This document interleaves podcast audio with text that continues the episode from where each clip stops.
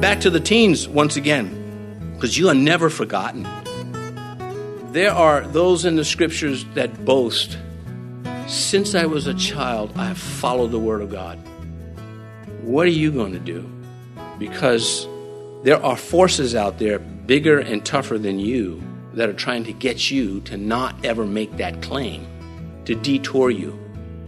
You are expected to prevail by simply calling on the Lord, loving on the Lord.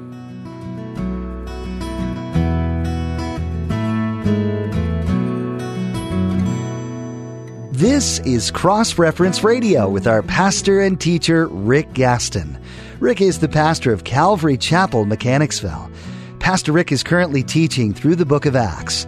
Please stay with us after today's message to hear more information about Cross Reference Radio, specifically how you can get a free copy of this teaching. Today, Pastor Rick concludes his message called Care Without Caring in Acts chapter 3. Psalm 78 Yes, again and again they tempted God and limited the Holy One of Israel. What I'm establishing here is that his use of the word the Holy One is deity, that Christ is divine, that God the Son is the Son of God, and the Son of God is God the Son. Proverbs 30, verse 3 I neither learned wisdom nor have knowledge of the Holy One. Of course, there's a rebuke in that.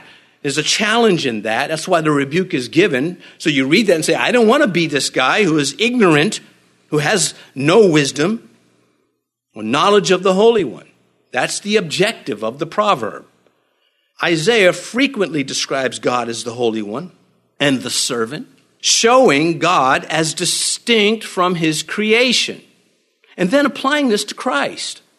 For the righteous Jew of that time, there was only one Holy One, and that's Yahweh. This is a pretty bold move on Peter's part. He's saying Messiah is Christ, and Messiah is divine. And the Jews understood that in the days of Christ no longer.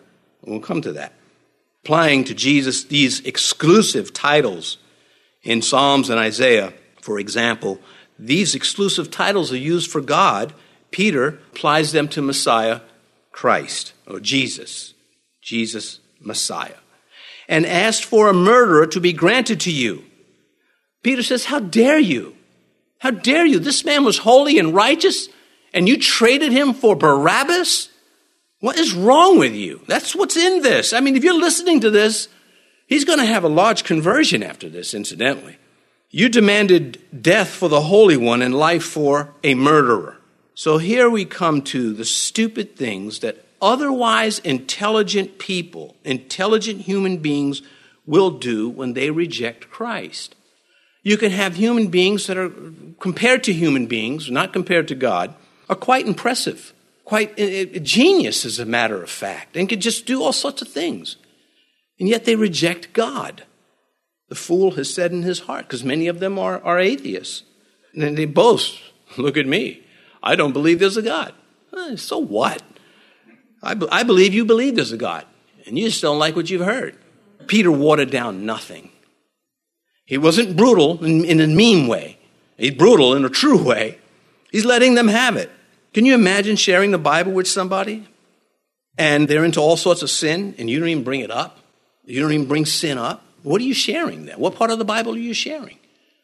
When pastors look for a topical message, I think most pastors, well, I don't know what most do. I know what I do. I try to look for something encouraging and uplifting. And it's very difficult because so much of the Bible is right up in your face. Like, you better fix this. You better at least address it, but you sure better not excuse it. And it's such a lesson in that. You can cherry pick and just, we're just going to take the word love from 1 Corinthians and leave out all the other stuff. But Paul says, if you don't have love, you're nothing. You see what I mean? You can't preach on love without getting up in somebody's face and saying, if you don't admire this and want this, you're nothing to God. You're annoying. That's how he calls it. And so Peter says here in verse 15, you killed him. Right out like that. He's, even a Gentile was trying to let him go. This word, the prince, the prince of life, the word prince in the Greek, archegos, that we find it in Hebrews 2 and Hebrews 12. When it's translated also the author, it means the leader, the prince, the source, the captain of our, our souls. Jesus is not only the servant of God, but he is the source of life. These are big words. I don't mean big words, you know, like uh, anthropomorphic or something like that, but uh, Schadenfreude, there's a fun word. Uh, it's really revenge built into that one. Anyway, Jesus, the source of life. Therefore, to Jesus, everyone owes allegiance. That is it. If he is who he says he is, then you owe allegiance to him. This is why when Peter saw the miracle of Christ, he says, Depart from me. And he was on his knees. I'm not worthy to show you allegiance. John the Baptist, I can't even untie his sandals. He's so righteous. I baptize with water, but he's going to baptize you with fire and the Holy Spirit. He's on a whole nother level. Don't you love that truth? Whom God raised from the dead. Well, the indestructible Christ. He gave up the spirit. They did not kill him. He total control and total suffering at the same time, which adds to his majesty that he endured such treatment. Without this part of the message, we have nothing to say as Christians. Without the resurrection of Jesus Christ, we have no gospel. We can have a religious, you know, book of conduct. Thou shalt not, thou shalt not. And Jesus came along and put everything in a positive. You shall. You shall love your neighbor. You shall love the Lord your God. He's lifting them up now. The timing was right for that. In Moses' day, he had to bring them down. 1 Corinthians 15. And when you share the gospel, it is again okay to open your Bible and read it to them straight out. We're not covering up anything. We're not saying, well, you know, I don't want you to know I'm reading the Bible to you. If Christ is not risen, your faith is futile. You are still in your sins. Then also those who have fallen asleep, a euphemism for died, in Christ have perished.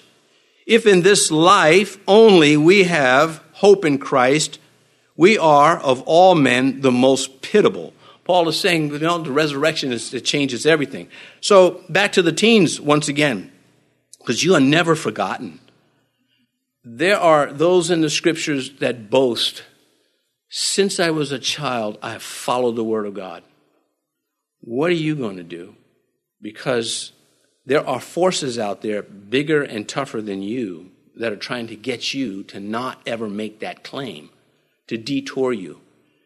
You are expected to prevail by simply calling on the Lord, loving on the Lord. This is true of you and it's true of the adults. Do you want to be treated any differently? You want you're, you're junior adults, you could say. You're coming up. You've got to earn it. You've got to work. You know, it's not just handed to you. You still have to work it out. All of us do. Paul said, work out your salvation. Not that you have to earn your salvation, but you got to live it. You've got to engage the world by faith. He says here, of which we are witnesses. Here's a provocative thought. Three and a half years walking with Jesus, and the disciples were still not equipped enough. Is that not provocative? Just because you walk with Jesus, I'm good. That's not enough. How do we know that? Because of the filling of the Holy Spirit that he promised he would give. Acts chapter 1, but you shall receive power when the Holy Spirit has come upon you, and you shall be witnesses to me in Jerusalem and Judea, Samaria, and to the ends of the earth. How, how we should embrace this as good news. There's more. There's development. There are things to look forward to as a Christian in serving Christ. And he has laid it out for us. Even back in Isaiah chapter 43, God speaking about the Messiah. You are my witnesses, says Yahweh, and my servant whom I have chosen, that you may know and believe and understand that I am he. Before me there is no God formed, nor shall there be after me. Well, the Jews never lost sight of that, much of that, not in this stage of the game. And so for Christ to come along and say, I'm the one that's being spoken of here is, is quite powerful. And they held him to it. That was the charge against Christ by the religious rulers. He, being a man, made himself to be God by claiming he was the Messiah. Verse 16, and his name, through faith in his name, has made this man strong, whom you see and know Yes, the faith which comes through him has given him this perfect soundness in the presence of you all. So Peter's faith in Christ, not the beggar's faith, the beggar didn't know what was happening, but the power that empowers is the name of God, the credentials of God. You, you know, we watch those movies of Sherwood Forest and in the name of the king. Well, if it's the name of our king, it's got a lot of power to it. Verse 17, yet now, brethren, I know that you did it in ignorance, as did also your rulers. your rulers, not, not ours. He's already laid the conviction on them, and now he's going with the grace. It's something that Satan never does. He says, uh, You did it out of ignorance. Well, that's what Christ prayed from the cross. Father, forgive them. They don't know what they're doing. That's what Peter learned this from. And so he's got a chance now to open this up with them. And he's doing exactly this his indictment of the rulers and their guilt that kicks the hornet's nest. That'd be chapter 4 and beyond, verse 18. But those things which God foretold by the mouth of all his prophets that the Christ would suffer, he has thus fulfilled. Well, Jesus, Luke 24, we read it quite a few times, beginning at Moses and all the prophets, he expounded to them in all the scriptures the things concerning himself. Take a book like Obadiah.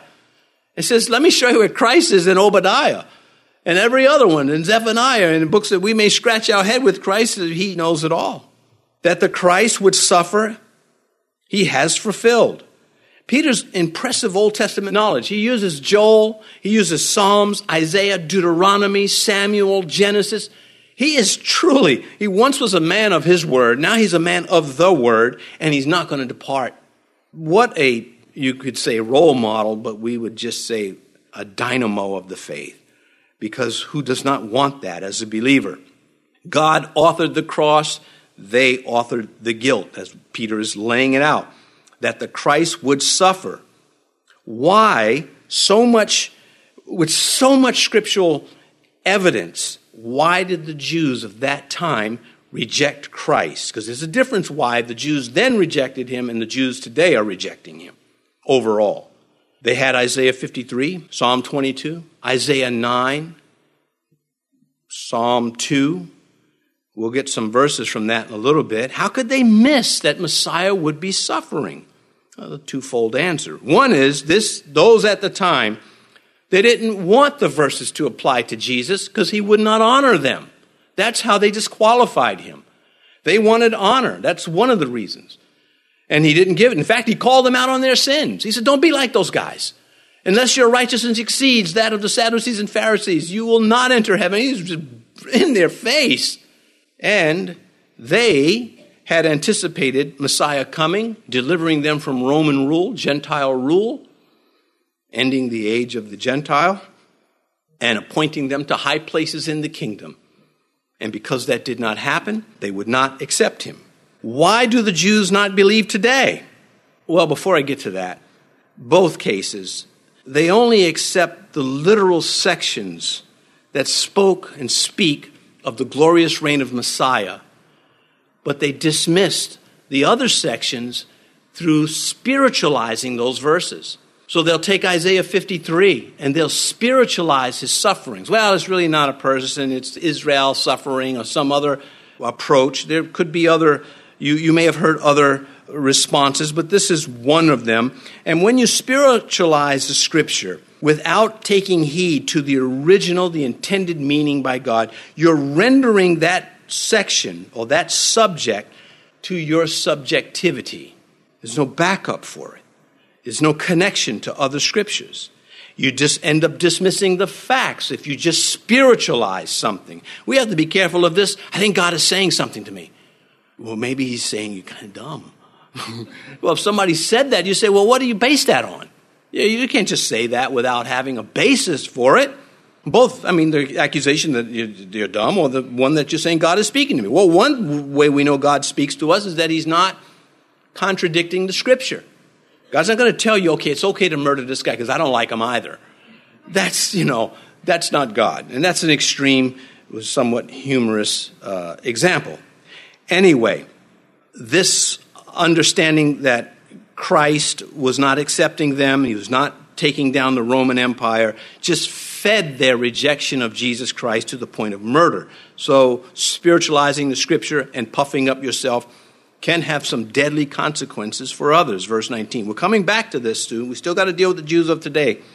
Verse 19 Repent, therefore, be converted, that your sins may be blotted out, so that times of refreshing may come from the presence of the Lord. And not only the solution is Peter giving them, repent and be converted, it is the only solution. There's no plan B. If God has a plan B, that's Him. What He has told us to do, we are responsible for, and that is to preach Christ crucified, risen, and returning. So He's calling them to repentance. Book of Acts, that's what they did, and that is, those first Christians have left us the template. That your sins may be blotted out. Either we repent and our sins are blotted out, or we do not repent and we are blotted out of the book of life. So you resist God and, and you pay the consequence. Revelation 3 He who overcomes shall be clothed in white garments, and I will not blot out his name from the book of life, but I will confess his name before my Father and before the angels. God is going to be very aggressive in saying, "Yet this one's mine." You know, even the spiritual beings will be in on that he continues here in verse 19, so that times of refreshing may come from the presence of the Lord. Because repentance brings relief, and repentance is, uh, comes from Christ. To know that you are saved is one of the most refreshing experiences a human being can have. It is a reset. Verse 20, now, now we're going to come to some other answers. And that he may send Jesus Christ, who was preached to you before whom heaven must receive until the times of restoration of all things which God has spoken by the mouth of all his holy prophets since the world began. Uh, the common belief today uh, amongst the Jews is that Messiah is not divine, whereas in the days of Christ, the leading rabbis believed the Messiah would be divine and uh, they felt that Jesus claimed divinity. John chapter 12, verse 34. We have heard from the law that the Christ remains forever. How can you say the Son of Man must be lifted up? So they did not believe that Messiah could die because they had heard this, but they blocked out those scriptures that spoke of his sufferings. This is how they entangled themselves. And on that account, because he did not overthrow the Romans, and because he was ultimately crucified, they justified their rejection of him as being Messiah. Peter anticipates this. He anticipates this objection. He says, until the times of restoration, all things. It's the millennial kingdom. So he's saying Christ is crucified, he's in heaven, there's a millennial kingdom. There is a process that God is taking, is more, which God has spoken by the mouth of all his holy prophets since the world began as it is written, he says. Jesus said, You search the scriptures, for in them you think you have life, and these are they which testify of me. Verse 22, I'm trying to speed it up so we're not too long and get to the meat. I, I do want to finish this section. For Moses truly said to the fathers, Yahweh your God will raise up for you a prophet like me from your brethren. Him you shall hear in all things, whatever he says to you, and it shall be every soul who will not hear that prophet shall be utterly destroyed from among the people. He's quoting Deuteronomy 18 and verses 15, 18, and 19. This section in Deuteronomy is another reason why the rabbis today, after the cross and the resurrection, rejected Christ. They say Moses was just a man. The ones today, they didn't always think this way, but they've tailored it to refute Christianity, much like the Council of Trent by the Roman Church to counterattack the, the Reformation. Moses, they say, was a just man, and he was just a man. So if Messiah is like Moses, he will only be a man. And since Jesus claimed to be the Son of God, but was a man, we reject him. Hope I didn't lose you on that. They were just saying he, Jesus can't be the one leaving them unable to explain Isaiah 9 and Psalm 2, just for example. Isaiah 9, verse 6 For unto us a child is born, unto us a son is given. That is the, the humanity of, of the Messiah. He became a human. The government will be upon his shoulders, and his name will be called Wonderful, Counselor, Mighty God, Everlasting Father, Prince of Peace. That is the deity. And there you have the, Christ was 100% human and 100% God while he walked the earth. Psalm 2, verse 7 Yahweh has said to me, You are my son. Today I have begotten you. So the Messiah is from God, he is divine, and he is born. But again, the rabbis, from the time that Christ, at the time of Christ, they believed that Christ would be divine, that Messiah would be divine. Mark 14, verse 16. And now, if I've lost you, it's recorded, and you can just go back to the verses. Mark 16. Again, the high priest asked him, saying to him, Are you the Christ, the Son of the Blessed? You see, they understood that the Messiah was the Son of God. They just would not allow it to apply to Christ because he did not honor them, because he did not overthrow the Romans, and because he allowed himself to be crucified. They did that by ignoring their own scriptures, and they do it to this day. They know more about rabbinical writings, the Mishnah and the Talmud, and other things than most of them, most of the Jewish people. And you should know this if God gives you a chance to preach to them. Preach to them from the Old Testament. Take them to Isaiah. They, I've spoken with Jews, and they love to hear about their own scriptures because they're not getting it anywhere else. I went to a bar mitzvah once, and um, you know, what I remember, one of the things I remember is the struggle of the child to recite his verse in Hebrew and to carry the scroll of the scripture, the Torah. His father had to help him. I said, What a picture. They, they don't get it. They're struggling with spiritual things because they're going in the wrong direction. And uh, the rabbis, rabbinical Christianity, has done more damage to them. Let his sin and his blood be upon us and our ancestors, they yelled out. We don't have time to get deeper into this. You say, but what about their sincerity? Jesus is the one who says, These people draw near me with their mouth and honor me with their lips, but their heart is far from me. And in vain they worship me, teaching as commandments the teachings of men. Uh, there you have it. Well, we have to move forward. Verse 24, we're almost done. Yes, and all the prophets from Samuel and those who follow, as many as have spoken, have also foretold these days. When you are witnessing to Jewish people, I think it is very important that Satan doubles up his attack on them because they are linked to the chosen people of God that lay out the plan of God. From them, Messiah has come. Um, from them, the, the scriptures. They were custodians of the scriptures. And it just helps to understand that, as Paul pointed out, with a broken heart, Satan has blinded them. We should never allow ourselves to lose sight of love whenever we're witnessing. Verse 25 You are sons of the prophets and of the covenant which God made with our fathers, saying to Abraham, And in your seed all families of the earth shall be blessed.